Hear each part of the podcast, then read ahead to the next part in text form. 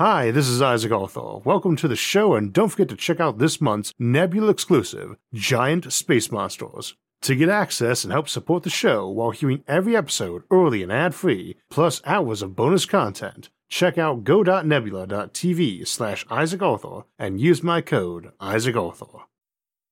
For as long as we've had history, and likely before, people have contemplated a life after this one but might we one day create artificial afterlives? And if so, will we create heavens or hells? So, in our recent episodes, Omega Point Cosmology, Hacking the Simulation, and Higher Dimensional Aliens, we dallied with some concepts like reanimating the ancient dead, us being in a simulation, and possibly as preparation or reward, and how simulation rules might be different in a higher dimension, plane of existence, or reality layer. So I wondered if we might try an episode on artificial afterlives, and it did well on an episode poll of our audience, so I figured we would give it a try. Before we begin, let me say not what this episode is, but rather what it is not. First, it is not about trying to prove, disprove, or replace any actual afterlife, or praise or ridicule any specific version of those, we are discussing ones we might make in the future, though we will also contemplate scenarios like someone having already made one in the past that applies to us. Second, a lot of our focus today is not as much on how to make these things, but more it is about how we would employ them and what the effect on civilization would be. Third, the episode is not strictly talking about digital worlds and virtual realities, and while that will be a major focus and tool for explaining concepts, we are interested in a lot more options than that one, including flat out sculpting subuniverses or demiplanes with different rules. I wanted those disclaimers up front to clarify this isn't just an episode on the ways you can make very nice virtual realities, and such a virtual reality under known physics would not seem a viable replacement for a true, eternal afterlife anyway, as your computer is presumably going to eventually run out of power, not to mention memory. Or maybe not. Again, we will be contemplating a lot of scenarios today, and us getting our hands on an infinite power supply or a practical cheat for that should be discussed. So too should be the question of if an eternal, as in truly infinite, afterlife would be meaningful for a human anyway, requiring effectively infinite memory or data storage. After all, over an infinite timeline, similar events happen a lot, and eventually even perfectly identical events will repeat one can make an argument that only access to infinite power, resources, and intellect, along with the ability to do the impossible or paradoxical, in other words, God with a capital G, can make a perfect and eternal afterlife. And this brings us to a good starting point because we need to start by asking what qualifies as an afterlife and what qualifies as a successful one.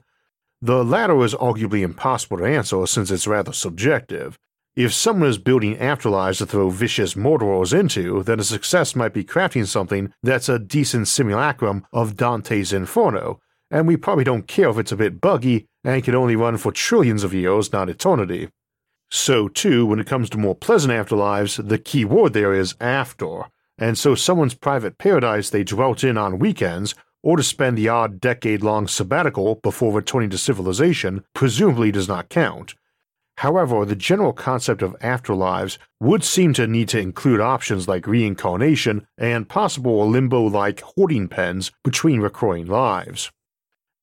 Let's imagine we froze someone for whatever reason, awaiting medical advances or journeying to a distant solar system, or just wanting to leapfrog into future centuries.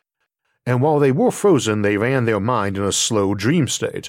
Maybe their brain gets backed up and if they're in an accident, it's activated while a new body is grown or constructed. This wouldn't seem like an afterlife in the classic Western perspective, since we plan to restore them, but it would be in some other traditions which anticipate people being reincarnated or otherwise spinning around on the wheel of time. We might call something like this a waiting room, but it obviously has a lot in common with an afterlife, and there are also non cyclic versions in which one is basically climbing a ladder, one rung each life, with an eventual end state. We have contemplated that for simulated realities and ancestor simulations before, too, that these simulations might be where advanced civilizations raise their kids, they use some remembered earlier form of their civilization where there's basically still hardships and where virtual reality is discussed, but isn't really there yet. Like nowadays.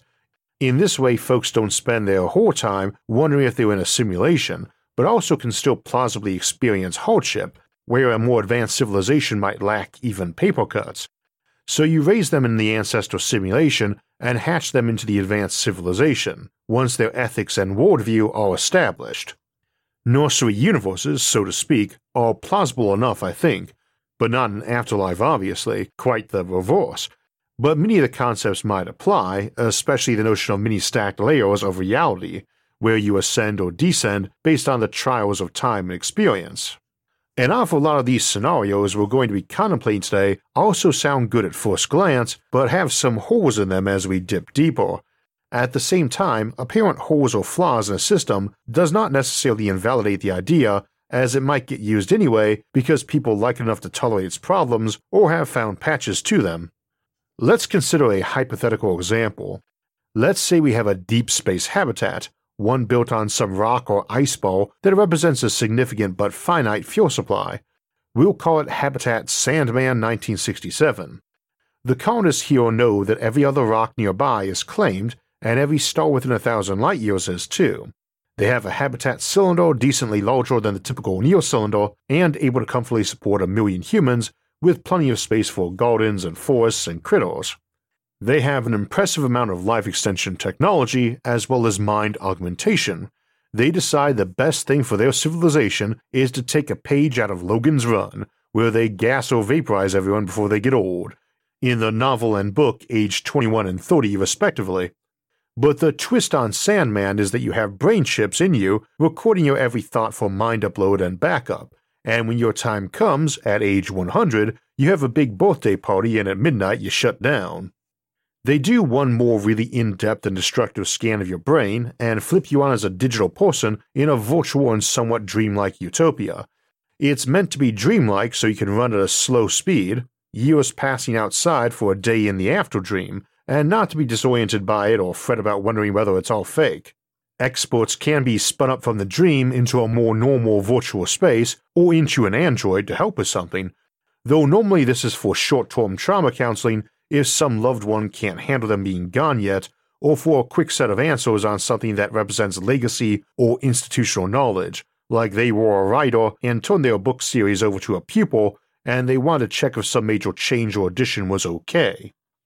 They plan to eventually spin everyone back up for an entirely virtual existence one day, or reincorporate it into biological bodies, or whatever, once better technology gives them better options. In the meantime, everyone's in a slow dream state because they feel that helps with continuity of identity, and they also feel someone born today should get to enjoy a vastly bigger share of that finite energy supply than someone born in year 999,990 of their million year plan. So everybody runs on low till then, after which things get dialed up. Everybody gets a full century of very healthy living in a body that can still run marathons and pass for 30. Then they digitize and cross their virtual fingers that superior technology will be invented. They believe they have the ability to maintain the living population at a million normal people for a million years on current supplies and current tech, plus a ton of virtual people running at low speed, as low as is needed to stretch that energy budget out. They calculate they need the hard drive capacity for 10 billion stored minds and believe they can keep that in good shape with redundancy and powered on low for that 4 million years with extra to spare. That's their margin, and they expect to benefit from the development of more technology elsewhere. But they decided as a colony that they would gamble on a vastly superior option being available, and that if it existed, it would be discovered inside a million years. If not, they plan to pack it up, run the computers on high speed so every one of the 10 billion folks can enjoy some more time, a subjective couple thousand years, and when their fuel runs out, find out if there is a real afterlife. I picked this case mostly for the purpose of a thought experiment, so let's walk through the issues. First, it's a big gamble to assume your station is going to stay static for a million years without anyone trying to smash up the old folks on ice to steal their energy, but a reasonably plausible one. The million year option is obviously pretty arbitrary, but anything would be. And I think it's perfectly plausible for some community living in a period after everything has been colonized and where technology just isn't advancing much anymore to decide to play a long game like that. They are presumably able to abort and even call a giant group assembly of everyone living and dead for a vote if something pops up that alters the equation. Otherwise, if something big doesn't emerge in a million years, it wouldn't seem like they'd feel a few million more would matter, or even a billion. We might see something similar with black hole based civilizations in a post stellar era, like we looked at in our Civilizations at the End of Time series. In those, we suggest that if nobody had figured out how to build a perpetual motion machine or reverse entropy in a quintillion years, folks might settle for waiting till the black hole powering their civilization was nearly drained of energy and jumping into it to see if there was a universe beyond down there. From a religious or spiritual perspective, this case on Sandman is the same as normal life extension or mind uploading scenarios. If there is a normal, eternal afterlife of the sort where you expect to meet St. Peter at the front gate, these really are not a problem. If you extend your life for a thousand years by medicine and cybernetics, it's not really any different than any other medicine. As we say in our discussions of life extension tech, fundamentally all medicine is life extension technology and fundamentally, one century or two or ten trillion, they are all still next to nothing compared to an actual eternity. Uploading your mind can be a bit tricky where souls are concerned, if you've got one, but presumably if I freeze you and you die, or I upload you and you die, either your soul goes along for the trip into your new state in this universe, repaired corpuscle, clone, android, or digital existence, or it does not, and you take the stairway to heaven or the bullet train to hell. Since someone can presumably have this done to them against their will, we cannot simply assume anyone revived this way is automatically getting tossed in the inferno. Also, I tend to assume if your soul exists and does not make the trip to your new form, then it's probably going to be readily apparent in some fashion, like you acting a total lunatic or psycho, a la Linda Blair from The Exorcist. If not, then we had to assume your soul wasn't specifically pertinent to your behavior and was more like your higher dimensional recording or backup. Were that the case, it presumably operates no differently than if we have a person back up their mind, have that activated because folks thought they were dead, and then it turns out they were alive and there's basically two of them now. We discussed more of those sorts of identity confusion and hijinks in our episode Me, Myself, and I. So there's no obvious philosophical, theological, or ethical issue with Sandman 1967's plan that I can think of.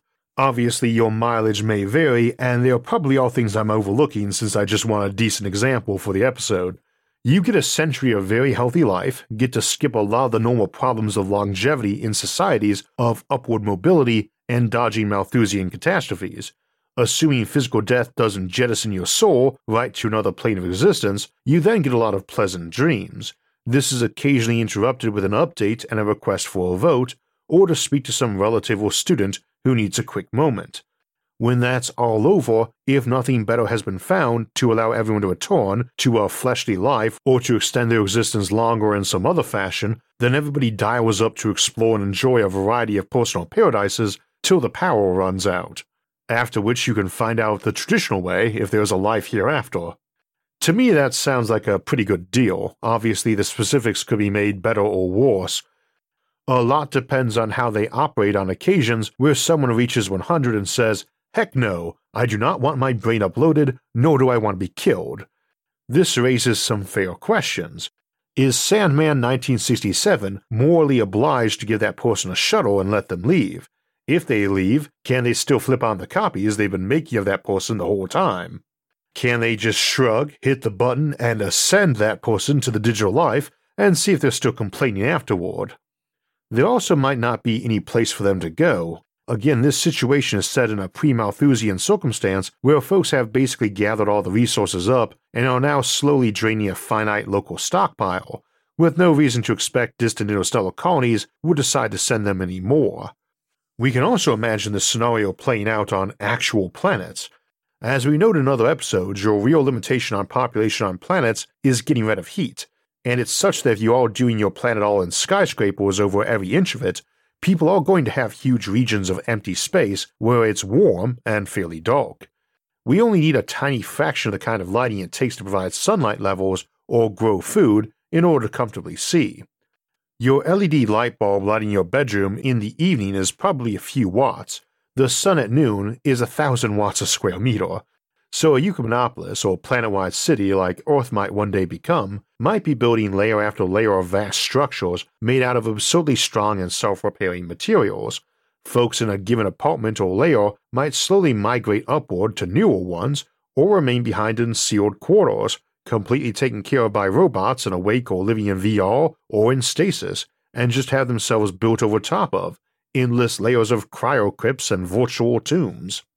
So, too, current law holds that you are dead when you're frozen in cryo, and I could easily see the precedent for getting that removed being to stimulate brain activity in a frozen brain or emulate it just enough to say hi to prove that person was still around, then keeping them running on low power so nobody can claim they weren't currently alive and take their property or bank accounts.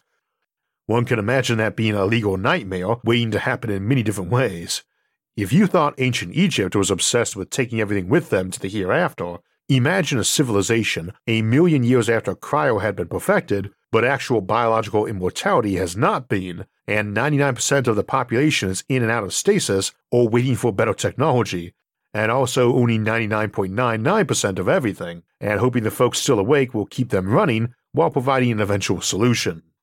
Given that the most obvious solution that would come to mind for those still awake might be to start unplugging folks, one could imagine a lot of those cryocrypts or stasis vaults having some serious firepower on robot guardians to make sure nobody was trying to pull the plug or expedite their inheritance. And many of these issues would be the same for scenarios where we aren't talking about virtual reality, uploaded existence, or digital options. It's just the easiest and most familiar to discuss the philosophy and problems of these situations. We will get to some non digital options shortly, but let's look at one more real quick, and that's the idea that we're actually in some simulation currently.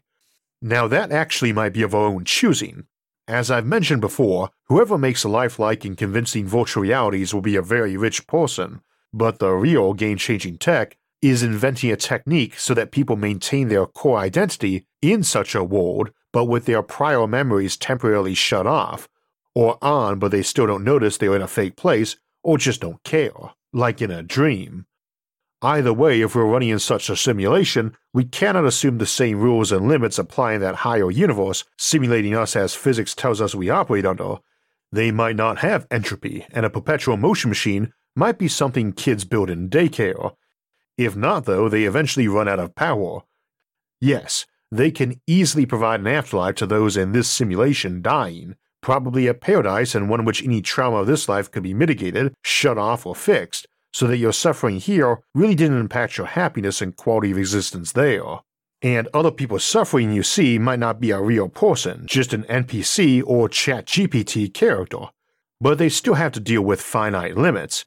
Even the big crunch trick we discussed in Omega Point, or Dyson's eternal intelligence option we discussed in black hole farming, don't really handle infinity well, though at least allow a decent flotation with it, they run out of juice while at the same time they have an ever rising number of immigrants needing it.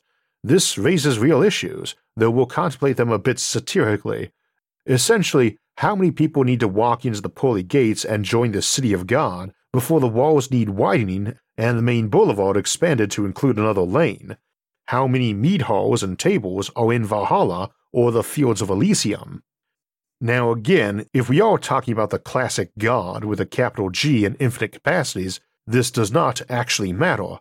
But a lot of mythological gods of the past were not infinite in scope, and the episode is artificial afterlives, kind of implying we're talking about the creation of folks who, however impressive, are not capital G impressive. Which raises the question of whether or not an infinite afterlife is needed.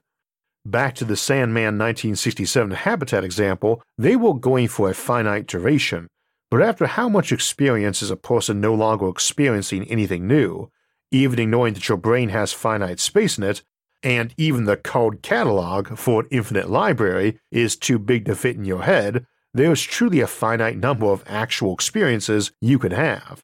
There are a finite number of books that can be written that are a thousand pages or less long, but simply rearranging two of those words or having an identical book with one character's name changed from John to Joe is not a new experience.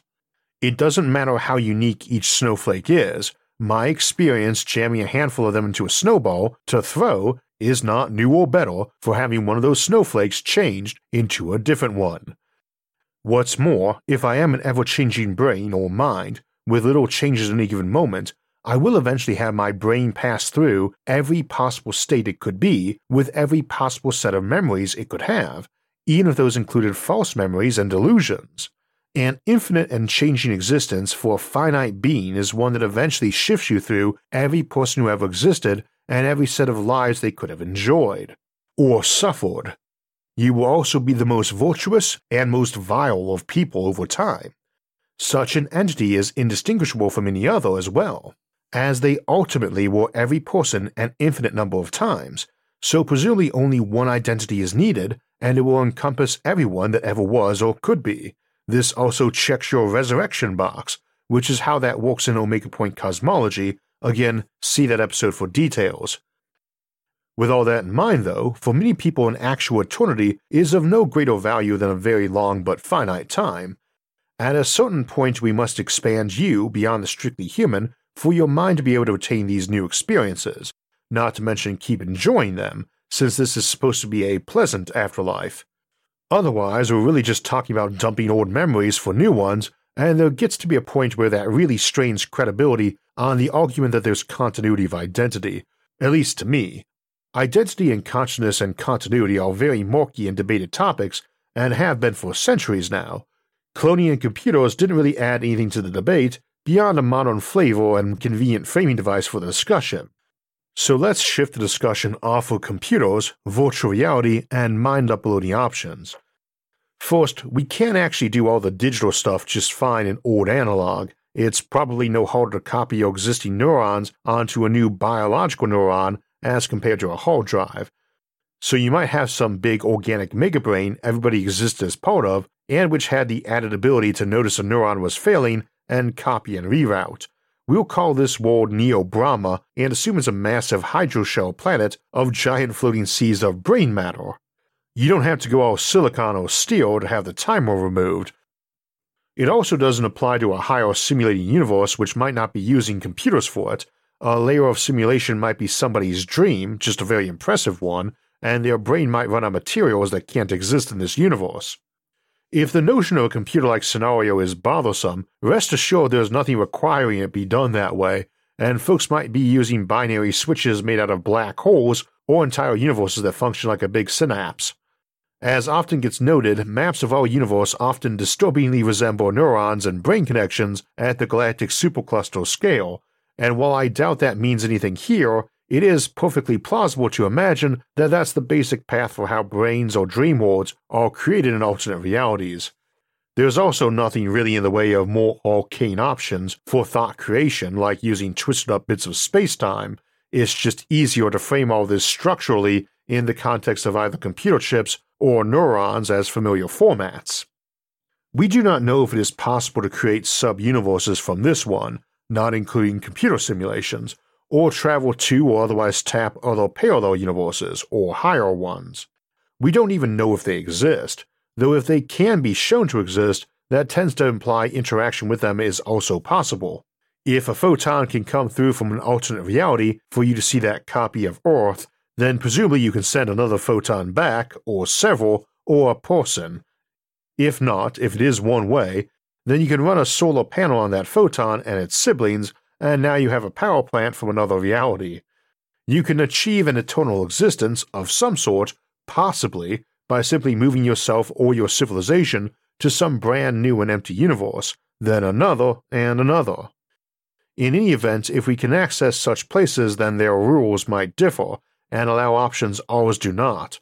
For instance, a lot of your storage and access problems in a brain or library are from being 3D, you only have so many places to store data nearby, and the more you store, the bigger your library needs to be, and the bigger the corridors for travel by those, going ever further out to retrieve that data, and the longer those journeys as the library or brain expands. In 2D, this is even worse, but in 4D, much easier, and 5D, and so on.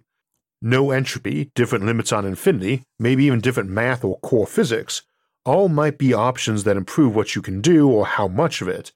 and so you are likely to be moving yourselves to those spots, and that also tends to imply a limit on what you can move back, since if you've shifted your architecture to 4D or 5D, then coming back into 3D is not likely to be easy or desirable. Which is a convenient handwave for why those ascending to higher planes of existence don't stay in contact with us, though I mostly think of that happening in science fiction as a result of lazy writing.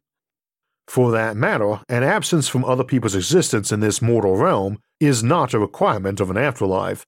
Clearly, the existence of Ouija boards and ghost haunting places implies the idea is compatible with a classic afterlife, and so a virtual world that was serving as an afterlife might have their equivalents.